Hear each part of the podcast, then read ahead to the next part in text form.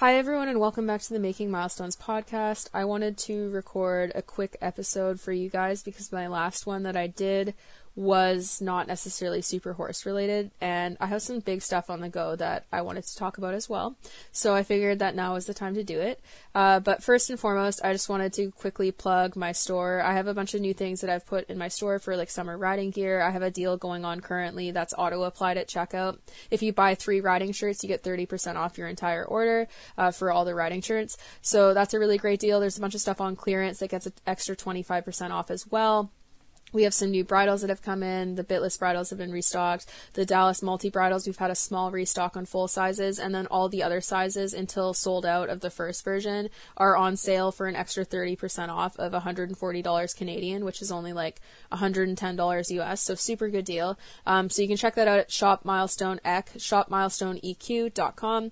Also, for anyone who's interested in supporting my work, my Patreon channel is the best way to do that. Patreon.com slash SDEquus, S-D-E-Q U-U-S-P-A-T-R-E-O-N dot com slash SDEquus. You can also see these links down below in the description.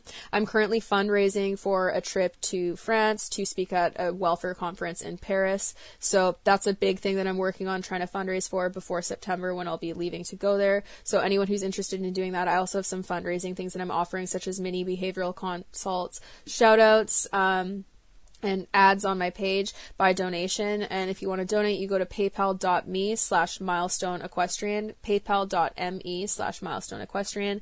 So thank you for everyone who's interested in doing that. The links will also be in the description of this podcast. But let's just jump right into it. So today I wanted to talk about the welfare problems in the horse world and why I think we are desperately in need of change and we're like hitting a point of no return soon because like horse people just keep painting ourselves in a bad light. There's so many bad media articles that just make us look absolutely ridiculous because like the cognitive dissonance is what makes us look the worst. It's not even necessarily people making mistakes and having poor welfare or like abuse captured, it's the apathy towards it that is going to do us in. Because on all these posts where horses like have bloody mouths or spur marks, etc., while there's some people that are on those posts that vehemently don't agree with it and say that they need change, there's a lot of people who are like, "Oh, it's just a it's a mistake, it's a moment in time, they just bit their tongue. Oh, some horses get rubs really easily." And they're shrugging off these things that are happening in a way that makes everyone within the industry looks look bad because it makes us look like we do not value value horse welfare. And we really need to start first of all, looking at the fact that, like, yes, people can make mistakes without being terrible people. Even riders who have horses that didn't bite their tongue, where they might have rubbed them with a bit and made them bleed, people can learn from those things and not do them again.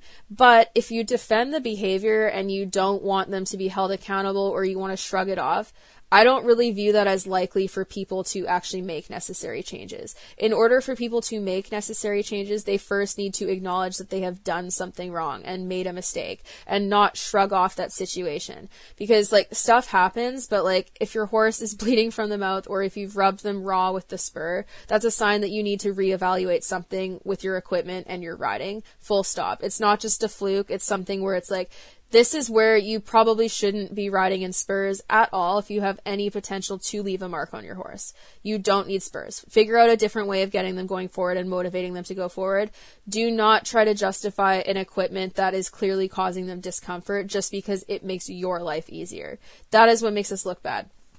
But with that in mind, like, I just co-founded an equine welfare organization called the Alliance for Horse Welfare and Sport, and we are introducing 46 recommendations that we're going to present to the FEI, uh, in hopes of improving the welfare of sport horses. We're starting off with the FEI leading up to the Paris 2024 Olympics, but our goals are going to branch out a lot more than that as time goes on. But the Paris Olympics is where we're starting out because of how publicized it makes the horse sport. It puts us all under a microscope, um, and we get get put in front of millions of viewers that don't usually necessarily watch equestrian sports. So if we screw up again and go the same route as the Tokyo Olympics where stuff made us look really, really bad, then it's going to be really bad for the horse industry because for people who that's that that's their only peek into the industry, they start to think that that's what everyone is guilty of, especially when you then go on these articles and have people defending the behaviors that look clearly problematic to people outside of the industry who have not been desensitized to the industry.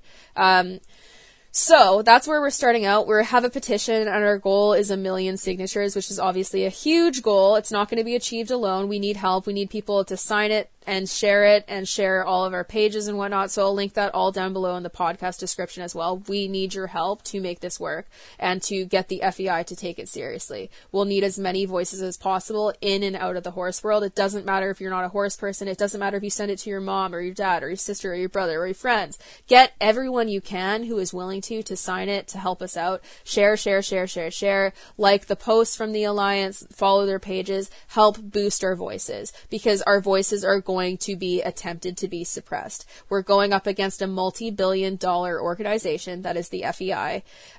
It is not an easy feat. They have a lot of money, they have a lot of influence, and they have the ability to suppress our voices. So we need our voices to be as amplified as possible, and that requires the help of the general public. So I really hope that people will consider jumping in to help us with that. And I'm going to go further into detail on why this is so needed in the horse world because it's something that's been a long time coming.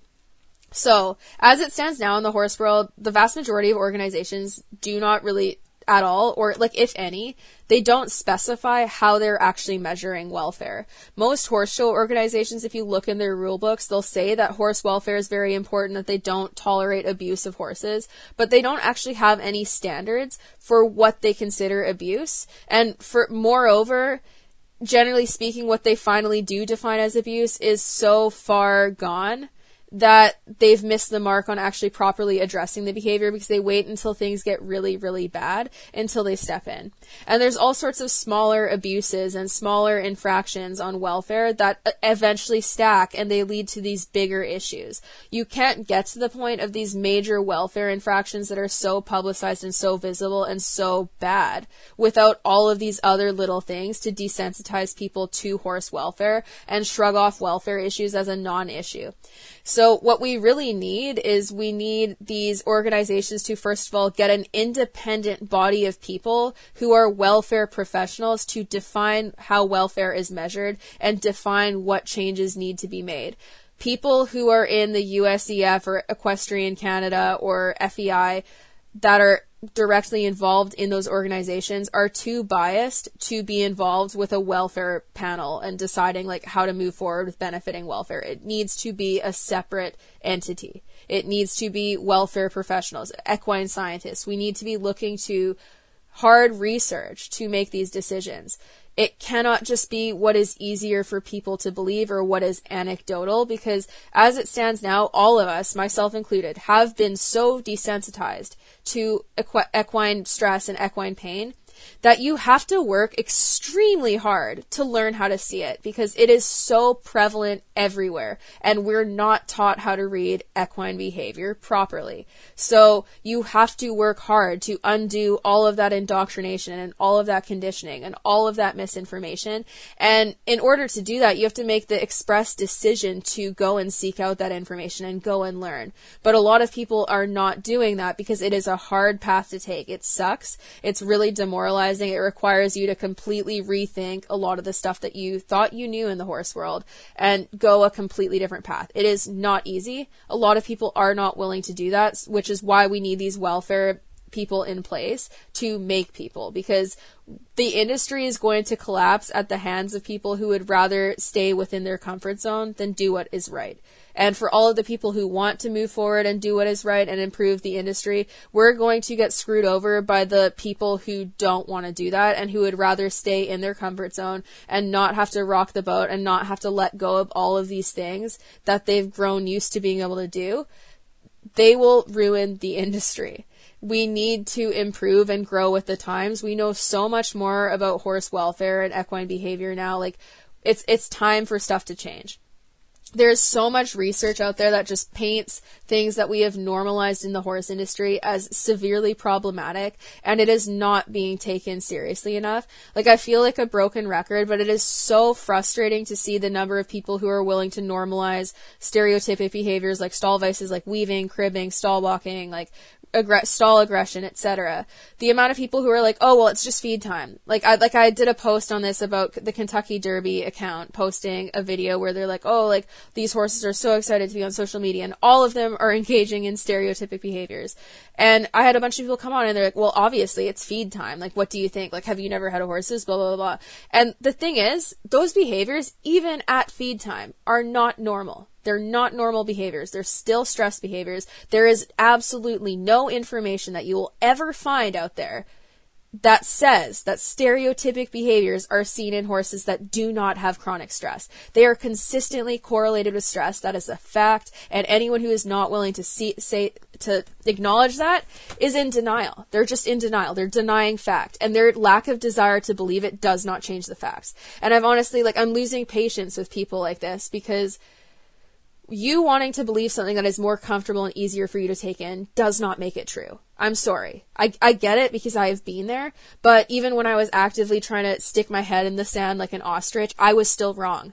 I was selfish. I was putting myself in front of my horses and my own comfort in front of my horses because I couldn't handle the discomfort that was accepting the truth, which quite frankly is really sad and disgusting because the amount of discomfort I demanded that my horses be in on my behalf for me, for my enjoyment was so much more than any discomfort that I felt in unlearning these things and learning about the skeletons in the industry's closet and how much stress behavior is normalized in horses.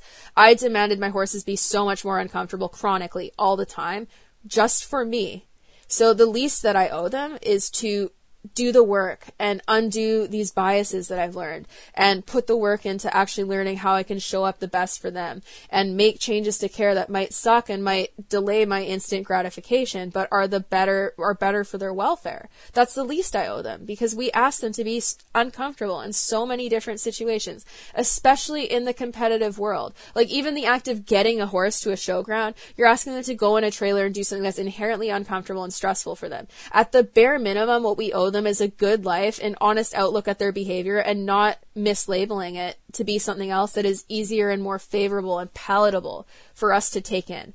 We owe it to them to do the work. And anyone who is a horse lover, if you truly love your horse, which I think most people do, but if you truly love your horse and they, like, you love them as an animal, you love their personality, you want what's best for them, you're not always going to get your way.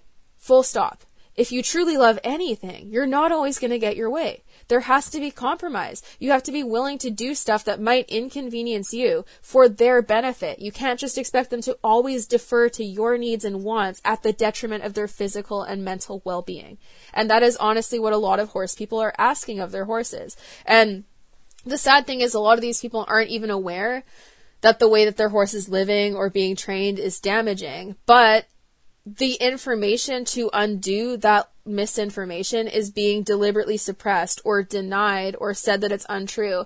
And since there's so much normalized stress and poor management and and poor training in the horse world, people think that the amount that they see these incorrect things means that the information saying that they're bad must be untrue because what they're seeing be called out is rampant everywhere. And that is only an indicator of how much work we have to do, not an indicator of the information itself being false. Yes, horse stress and horse pain is rampant in the industry, and it is because of the fact that so many of us have refused to change, that the industry has refused to mandate welfare practices and make welfare an important factor in competition and care of horses. There's so few laws to protect horses and how they can be treated and how they should live. And that is why these things exist, not because they're not a problem they continue to exist and they continue to be so prevalent because we are flat out refusing information and refusing to change. We're trying to silence discussion. We're not wanting to move forward and make change. So we're stuck in the stone ages in the horse world. And that's why we see all of these things that we know beyond a shadow of a doubt are bad for horses continue to happen again and again and again. Because for example, stalling is for people. Stalling is for people. It's all about human convenience. There are so many better living situations that horses could be in if we reimagined the horse world. That are better for horses. Full stop. The number one cause of mortality in horses outside of old age related death is colic. The biggest factor in c- causing colic is stalling. That is not a coincidence. The vast majority of horses in this industry are stalled quite a bit. A lot of them spend the vast majority of their daily time budget in stalls. People who think that like eight hours of turnout is sufficient are missing the mark because 16 hours standing in a 12 by 12 box is substantial. I would not leave my dog in a kennel for eight hours a day, personally, much less 16. And most people, even with like working dogs, are not kenneling their dogs for 16 hours a day. The fact that we're kenneling, essentially kenneling a flight animal for 16 plus hours a day in a tiny little 12 by 12 box when they're meant to be walking 10 to 20 kilometers per day is absolute insanity, especially when we have all of this research showing us that movement is absolutely integral to their health. And this is why we have so many problems with like hoof problems in horses, digestive problems in horses, why there's such a high instance of ulcers. It's because we are mismanaging horses, not because they're just these weird finicky animals who have all these problems they're they're an exotic animal, yes. They're more difficult to care for than some other animals, yes. But the reason why we see so many of these problems and so many injuries and so many health issues in them is because we're doing an incredibly shitty job on an industry-wide scale of caring for them. If we were held to the same standard as zoos and like animal parks, we would fail. All of the horse world would get shut down. If you had an ethologist walk through the average boarding barn and the average show barn and and market in terms of how the horse's needs are met, most of them would crash crash and burn because the care is not sufficient. And that's never going to change if we don't look the problems in the eye and see them for what they are. And I understand that there's factors that make this more difficult to deal with, such as urbanization, that a lot of areas where horses live don't have as much space. But there are ways to fix that or at least improve on it and have harm reduction. The answer isn't just going, oh, well, we can't do anything because urbanization, because, oh, like, we only have stalls in my area. And then people end up denying the information because they don't want to believe the fact that their horse is in a less than ideal situation when they feel like they're helpless to change it. But you're not helpless. Even boarders, if boarders start to demand new things and we start to push for better welfare regulations that would force boarding barns to alter the way that they run things for the betterment of horses, then boarders will be able to get what they want. But they never are going to if we don't have this discussion because there's no incentive for these places to change. Even just starting off by not having stalls be so isolated that horses are boxed up on all walls and cannot see each other would be a huge start. Even just starting with all new barns being built with in and out stalls and never just stand standalone box stalls would be a great start doing more track systems in new barns, starting to mandate the minimum amount of space requirements that each horse should have and the minimum amount of socialization that they should have. Because like there's certain countries in Europe that don't even allow guinea pigs to be kept alone. Much less a horse. Horses are so intelligent and they're herd animals. We know this beyond a shadow of a doubt, but we care for them so poorly the way that we care for horses, I saw a post that someone made recently where like if you if you post photos of like a goldfish or like a betta fish living in a tiny little jar, people will go, "That's not sufficient. They need more space. That's not okay." And that's a fish. The average horse is living in a worse off situation than that for the, the their size and their actual spatial needs and their actual species specific needs. And it is absolutely unnecessary. We can do better. There's ways to discuss this. Even on smaller properties, track systems, you can have a lot of horses out on tracks on relatively small amounts of space if you build them right. And that is an incredibly healthy solution to the problem of reduced space. But there's a lot of other solutions. And yes, some horses have aggression issues because they're so poorly socialized. But we need to look at that as an absolute tragedy and the result of all of the wrongs that we have committed towards horses. Horses are not naturally aggressive animals. They don't hate being around other horses naturally. The reason why we see these behaviors are because of all of the ways we are failing them in their care, not because it's a natural behavior. And the fact that that's a challenge that we're going to have to deal with because of how we've deprived them of all these basic needs and resulted in them developing screwed up behaviors because of that that's our challenge to figure out. It's not the horse's job to just continue tolerating a lack of care simply because we made mistakes and we continue to make mistakes. It's our job to fix it. So, like going forward in competition, like another example of how messed up the industry is is like how much more comfortable people are with using extensive punishment, like whipping their horse, spurring their horse, putting on a really harsh gag bit or a twisted wire snaffle. There is way more comfort towards increasing the level of pressure and pain that you're causing your horse than there is to rewarding horses. And one of those is so much more benign than the others, and it's not the equipment, it's the rewards. Reward based training, you can have problems with it if you use it wrong, but as a general rule, it seeks to benefit the horse's welfare, not hurt it. But spurs, whips, most bits, they don't seek, at, best, the horse will be neutral towards them. But generally speaking, the way that they're used, the horse cannot be neutral towards them because in order to get a response, the horse has to find them aversive because that's how pressure and release works. The degree of aversive depends on the rider and the type of equipment for sure. And it can be not a horribly like abusive degree of aversive, but the fact of the matter is that all of that equipment is used to make horses uncomfortable so that they respond quicker. And the fact that as an industry, we are so much more comfortable with causing horses deliberate discomfort in the name of getting what we want than we are with rewarding them for doing what we want says a lot about all of us as an industry and as people. And that's something that I think that we all need to seriously start honestly looking at because it's something that we should really be ashamed of. That's what makes us look bad because honestly, a lot of other animal industries are way more comfortable with the idea of food rewards and rewards based training. So we all look like absolute morons for being so averse to it, but yet so comfortable with doing things that cause cause horses pain so that we can control them and manipulate them and get them to do our bidding. The fact that there is so much more comfort with causing equine discomfort in order to get what we want or punishing horses for quote unquote bad behavior than there is for rewarding them to do what we want is absolutely insane. The other thing that I think we need to consider is what incentive do horses have to actually enjoy doing what we're asking them to do if the only thing that they get is relief of an aversive? And I'm sorry if this hurts anyone's feelings, but that's literally how pressure and release works scientifically. Look into operant conditioning. There's so much study on it on horses and literally all other species because it's been around forever and it's a very well studied thing. Pressure and release or negative reinforcement is reliant on the removal of a stimulus to reinforce the behavior. In order for something to be reinforcing when it's removed, it has to be uncomfortable at minimum or something that the animal would prefer to not have around because the removal of it is what is reinforcing. If it was something that they liked and enjoyed, removing it would have a punishing effect because they'd be like, damn it, I wanted that around. So that is how it works. And with that in mind, what incentive do they have to enjoy what we're asking them to do if that's the only means of reinforcement that's always used? And on top of that, if you double down by using harsher and harsher equipment to get them to respond to you, what incentive do they have to enjoy their jobs when the entire premise of it is increasing the amount of discomfort that they feel repeatedly again and again and again until they do what you want?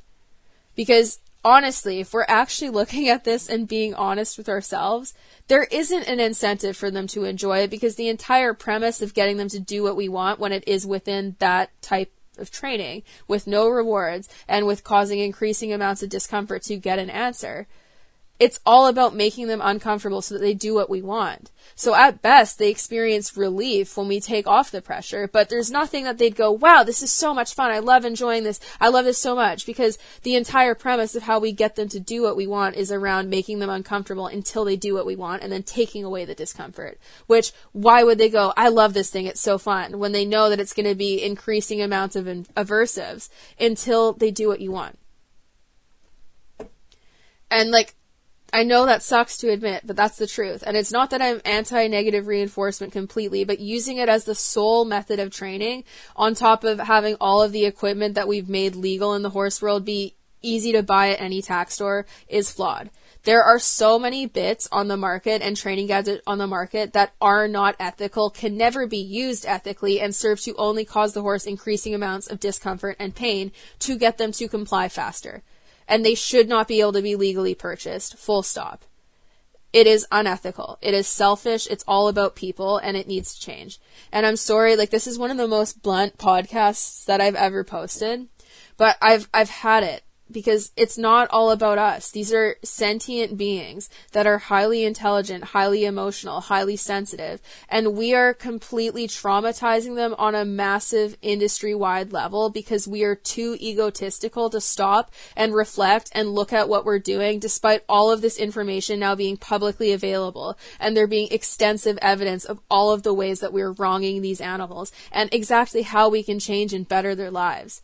It's selfish, it's egotistical, and it's stupid. We need to change. If the sport is actually about the love of the horse, it should be a no-brainer what direction we need to move in and what discussions we need to start having because it's not about us. Every time someone tries to silence the welfare discussion for XYZ, even if they think like, oh, you're being extreme, every time they try to shut down a discussion that there is proof absolutely needs to happen, they're choosing themselves over their horse. And this is the thing. You don't necessarily need to agree with every solution that someone brings up for how to improve this. But if you have an issue with the discussion itself ever being had, then you are the problem because this is never going to address, get addressed. It's never going to get fixed. Our horses' lives are never going to get better if we don't have this discussion. And yes, it's uncomfortable, but the entire premise of how most of us have trained horses or do still train our horses is off of causing them discomfort. So cry me a fucking river if you have to be uncomfortable in your learning experience. I'm sorry. Cry me a river. You make your horse uncomfortable all the time. And I say this as someone who has done that and probably will and again because of how I have to handle other people's horses in certain situations. And even in like an emergency situation with my horses, if I have to do something where I have to force them to do something, I'm probably going to do that by making them uncomfortable. And that's a fact. So honestly, like, boohoo to me if I have to be uncomfortable in the learning journey and make changes to my horsemanship for the benefit of the horse because I, for years, have made my horses deliberately uncomfortable in order to achieve what I want. So cry me a fucking river, Shelby, for being uncomfortable with that. Cry me a river, old myself, because that is, it's not about you. And like, if it's uncomfortable, good. You're getting a taste of your own medicine. Learning is uncomfortable sometimes, especially when you're learning how much bullshit and misinformation you were fed by people that you trusted. And it sucks. Because believe me, I've been there. I grew up watching so much punishment, so much harshness, so much shitty stuff normalized to me. Probably worse than what the average person might even see. And that's how I learned from the age of four onwards for like a decade plus. And it was really, really hard to undo all of that conditioning, but it was absolutely necessary. And the reason why I eventually just dove headfirst into doing it is because I realized it was the right thing to do, even if it took me a while to get to that point. Because not everything is about me. And we can still enjoy horses in competition. We can still ride them and have fun with them, but it'll be way more fun if both sides of the partnership are actually happy and content, or at minimum neutral. Like having horses even just be welfare neutral, I would be freaking thrilled with. And like that's sad that that's like a goal, like where that's like, oh yeah, welfare neutral, where they just feel nothing towards it that is a huge benefit to the industry. Like that would be an amazing change. I don't even know if we'll ever get there, but welfare neutral would be insane. That would be such a big improvement. And that's not even going like, oh, they should enjoy their jobs. It's going just neutral. That would be an insane improvement. And I would like to see that happen one day because also like if we make our horses happier, a lot of the problems that people have with horses that they use to justify using harsher equipment or punishing them repeatedly are they stem from like how we manage and take care of horses and how we train them. Like we make their entire lives so stressful and like a stressed flight animal will engage in flight behaviors and we shouldn't be surprised by that. Like people will stall their horse like 16 to 24 hours a day and then throw it in like a gag bit and like draw reins and then be the shocked Pikachu meme when the horse explodes and dumps their ass on the ground. And it's like, well, yeah, I would too if I was basically a prisoner to a 12 by 12 box, not able to self exercise, having no fulfillment in my life, and then was just put into pain to do your bidding. And that's what we're doing on such a massive level. And it's just like, what is going going on. Like, I want people to consider the fact, like, anyone that listens to my stuff and disagrees with me, I will, I'll retract what I say if you can film yourself sitting in your bathroom with, with no food or just having someone bring in food like every two to four hours for you and just a little snack. No phones, no entertainment, just water and sometimes food and you staring at the four walls around you. If you can do that for 16 to 24 hours a day and say that it's perfectly fine and it wouldn't ruin your life and that that's a fulfilling life, I'll retract my statement if you, if you're okay with doing that. But like, we all know that no one would be because that's not a fulfilling life to live. And that is the life a lot of us have asked our horses to live or are currently asking them. And we can't even seek to improve on that if we're in denial of the fact that it's not adequate. But seriously consider how you would weather sitting in a box for 16 to 24 hours a day with no socialization and then having your only real enrichment be someone taking you out and working you really hard in physical activity that you have no say over, no autonomy over. You just have to do their bidding, even when you're sore, even when you're tired, even when you're not understanding what they want. And if you don't understand, they get mad at you. Consider what type of life that would, is that a fulfilling life to live? Because if we're being honest, if we're not going to go into denial and we're actually going to look at this at face value and try to look at it through the empathetic lens that we should be because we love horses, it's not a fulfilling life. It isn't. It isn't. And like I'm at the point now in my riding career where if I had to go back to stalling my horses for that long and isolating them from other horses, I wouldn't have them. I would sell them. They would go somewhere where someone could take better care of them because I could not bring myself to deprive them of that level of enrichment and self fulfillment just so I could have them around. I couldn't do it. It would be it, it it would hurt me more to have them around in my life in that setting and have to see it destroy them mentally and physically than it would to just get out of horses completely. And I know not everyone feels that way. And I know that like being a boarder sucks because you're at the mercy of like what your boarding barn decides to do. But that's never going to change and you're never going to have more options if we don't have these difficult conversations because as someone who used to board I know how difficult it is. I know how frustrating it is to not have full control. And I know how it sucks to be limited in being able to provide your horse the life that you might like to but they're never going to have better options if we don't start to increase the standards in the industry. So you can be doing the best you can for your horse in your current circumstances while still acknowledging how much work we have left to do to improve the welfare of horses. And even the act of just knowing when something is not adequate for your horse will allow you to do better for them. But if you're in denial of the fact that being in a stall for 16 to 24 hours a day isn't ideal and comes with welfare deficits, then you can't even bring yourself to improve on that because you're not even acknowledging the fact that it's abnormal or unhealthy in any capacity. But it starts with actually being honest with yourself so that you can help. Because if you look at that and you're honest with yourself and you go, this is not ideal, then you can get your horse enrichment. You can try to go to the barn more. You can take them for walks. You can take them for hand grazing. You can let them have autonomous time in training and handling. You can let them loose in the arena.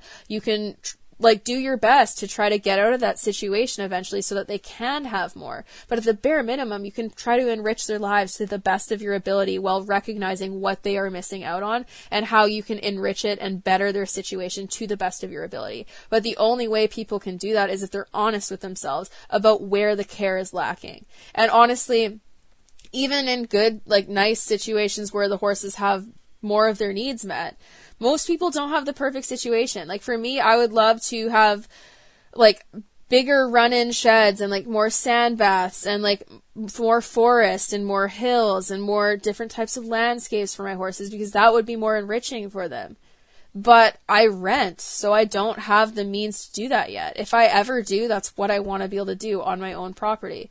But I'm doing the best that I can with the situation I'm in, which means getting cheaper portable fencing, like electric fencing and making track systems and doing like different hay stations and doing strip grazing.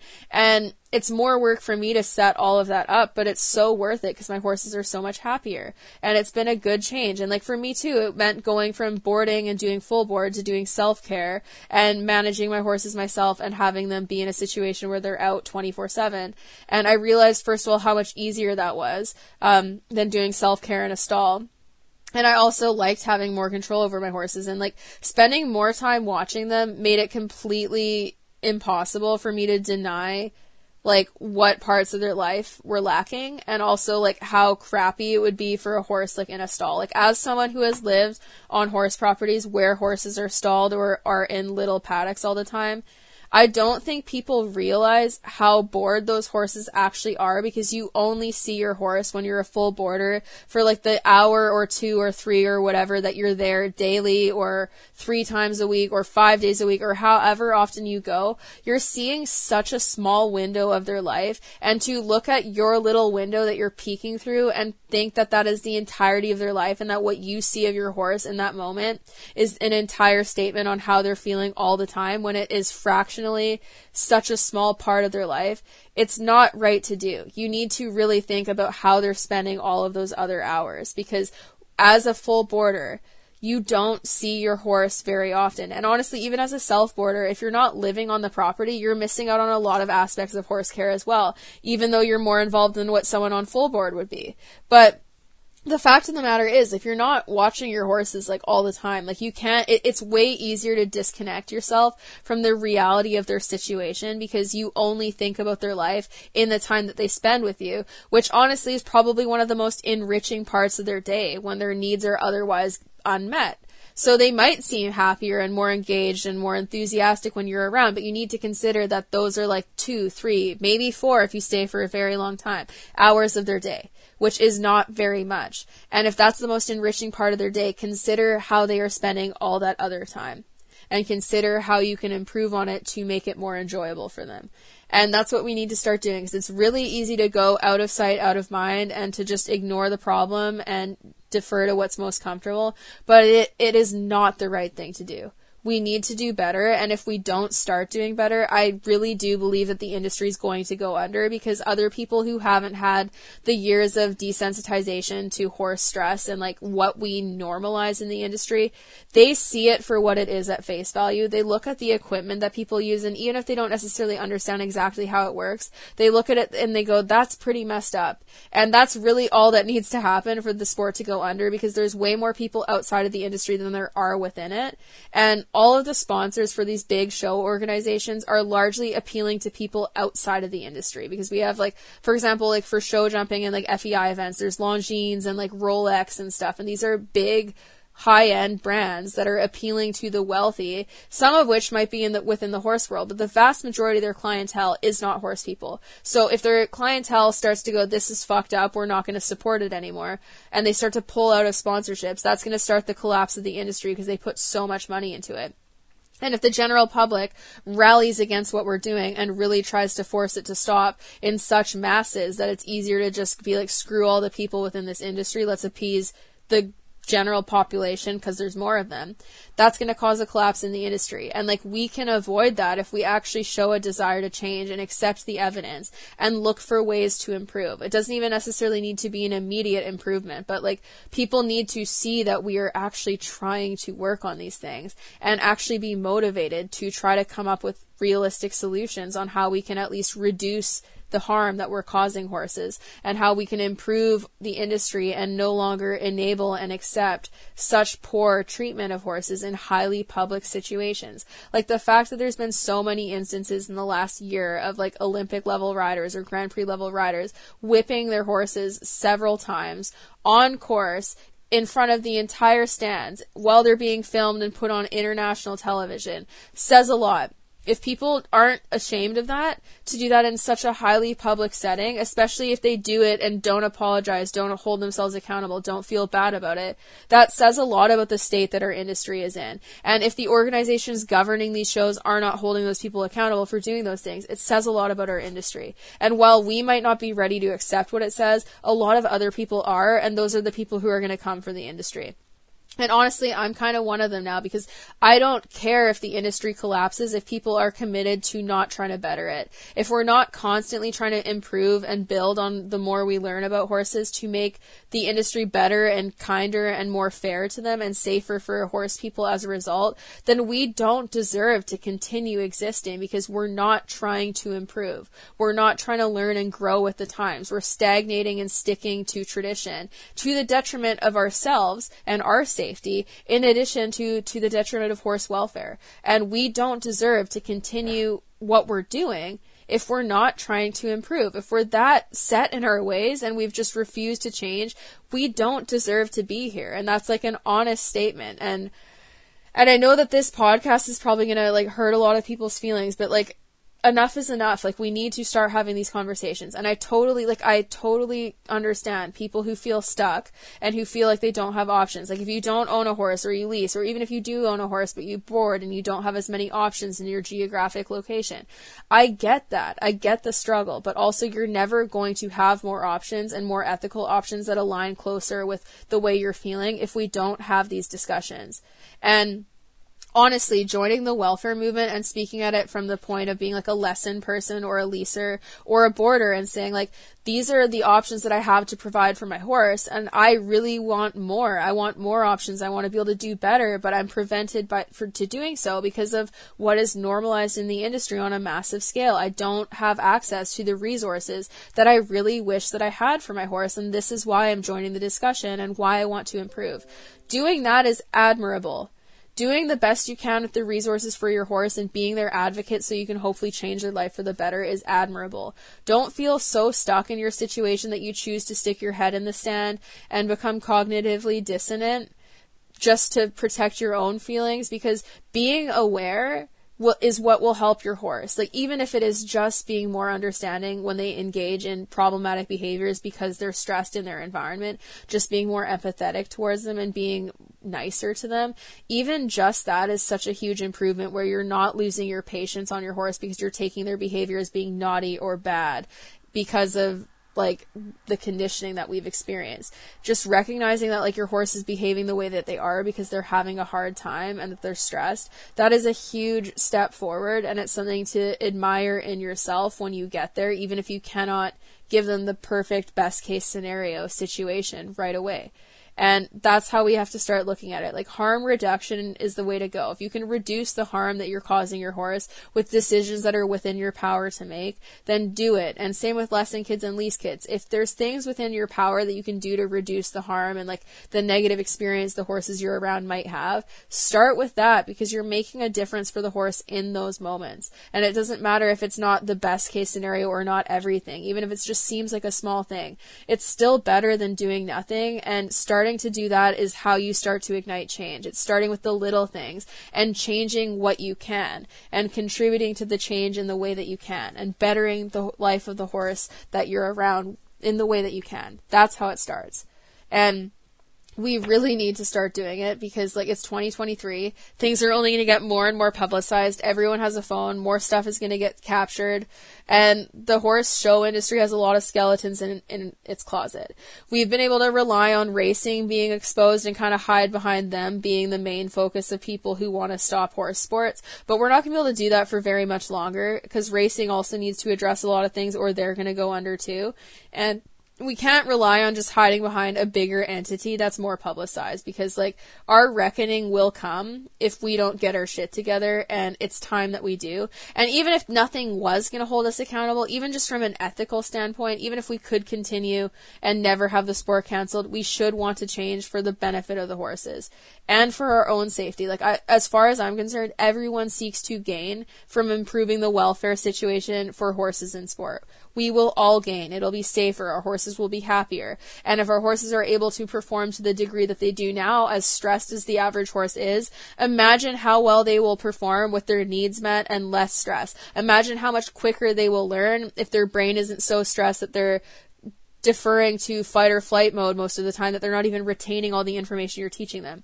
They'll retain more, they'll learn faster, it'll be easier. Like, as someone who has gone through the process, it has made my life so much easier to be more considerate of my horse's needs, and I'm able to enjoy them more and have less problems as a result. I cannot stress that enough. We need to do this. There's a better way, and we can do it.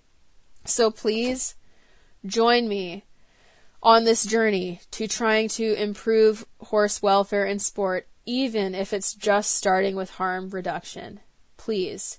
You can do radical change in the horse world starting at like a small level, like even just treating the horses year round with a little bit more kindness and compassion, getting your horse some enrichment for their stall. These are little steps that you can take to better your horse's welfare and join the horse's welfare movement in a way that is attainable and realistic for the resources you have and your place in the horse world.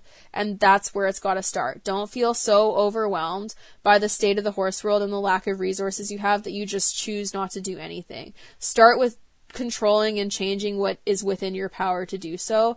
And be gentle with yourself throughout this process because even just being aware and willing to learn and grow that is a huge improvement. That's a huge step forward from what so much of the industry is currently willing to do and it's something to be proud of. It's the start of bettering things. And what i can promise you is if we have these necessary discussions at the bare minimum what we'll be able to do is harm reduction. We'll be able to give people more options and better the lives of horses because we'll be having a discussion that needs needs to happen that will help bring forth realistic solutions because we'll have more people talking about it and discussing the issues and unique problems that other people might face and that'll allow us to better address the issue. We can do this. We really can.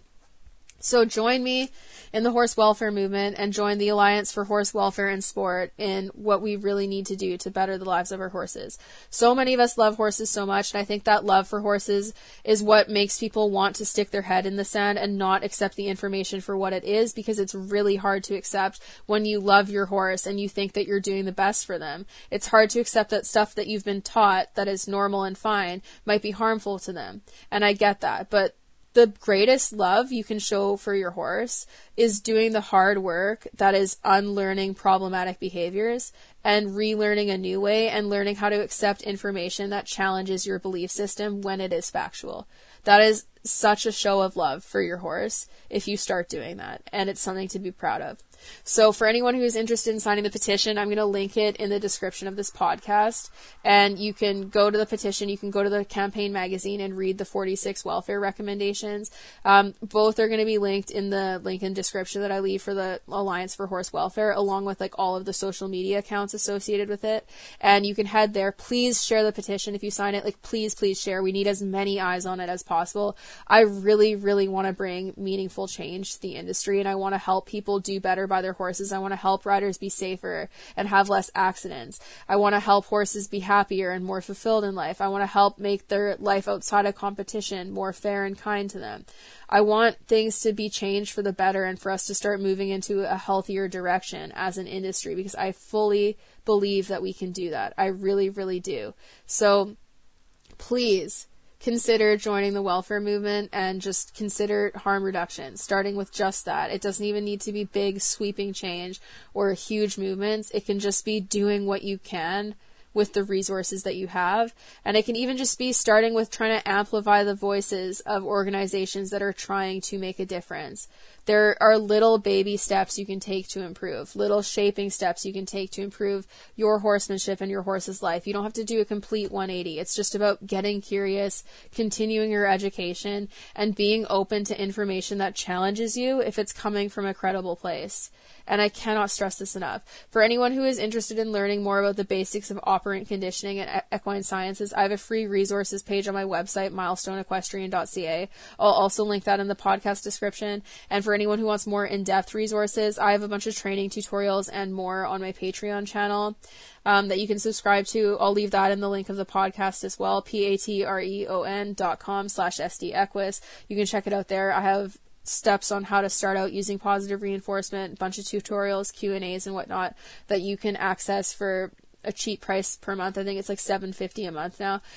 So that's great. And there's also a lot of other resources that you can use. I have a bunch of different places you can go for free help on my resources page on my website and yeah, they're, they're, it's it's just about starting for, off from where you can and what's attainable and realistic for you and doing the best that you can with the resources you have. But we just need to stop being in denial as an industry because we can do better. We're so much better than how we portray ourselves on a worldwide scale.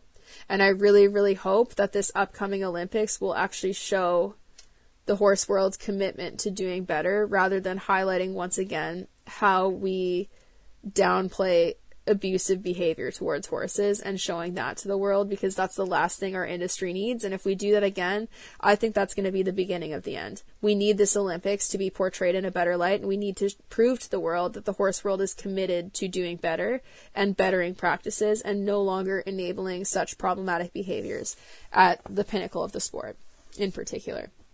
But anyways, Thank you for listening, and I hope that this helped radicalize some people to want to join this movement and help improve the industry because I really believe that we could bring positive change. I wouldn't be wasting my time talking and posting about all this stuff if I didn't truly believe that people were capable of change. There wouldn't be a point in wasting so much time trying to put forth like education and talk about these things if I didn't truly believe that most horse people want to do better and want to be nicer to their horses. The reason why I put time into this is because I believe in our ability to adapt and improve. I used to do terrible, horrible things to my horses. I used to be so harsh. And I was able to change. So like even people who vehemently disagree with me and don't like me right now, I believe in their capacity to change. I believe in their capacity to do better and become more compassionate because I'm sure a lot of people didn't believe in me, but I did it and I'm still working on it. It's it's an ever changing, ever committed commitment to my learning. Like it it's it's it's not there's not a destination, it's a journey. And I bet a lot of people didn't think that I would get there and I did. So it doesn't matter if people don't believe in you or that like people make you feel bad for starting to be open to science-based stuff. Keep in mind that like people's negativity towards rewards-based training and the science-based movement is a response from within. It's their own visceral response to the fact that the information is probably hard for them to accept, and it's nothing against you. So even if people make fun of you for going down this road, screw them. Screw them. You do you. Don't value their opinion. Know in your heart that what you're doing is right for your horse if you're committed to learning and doing better and becoming more empathetic and modernizing your viewpoint using credible information. Anything anyone says against that is just them highlighting how much growth they have yet to do. And people being older or quote unquote more experienced than you doesn't preclude them from engaging in those types of behaviors where they're in denial.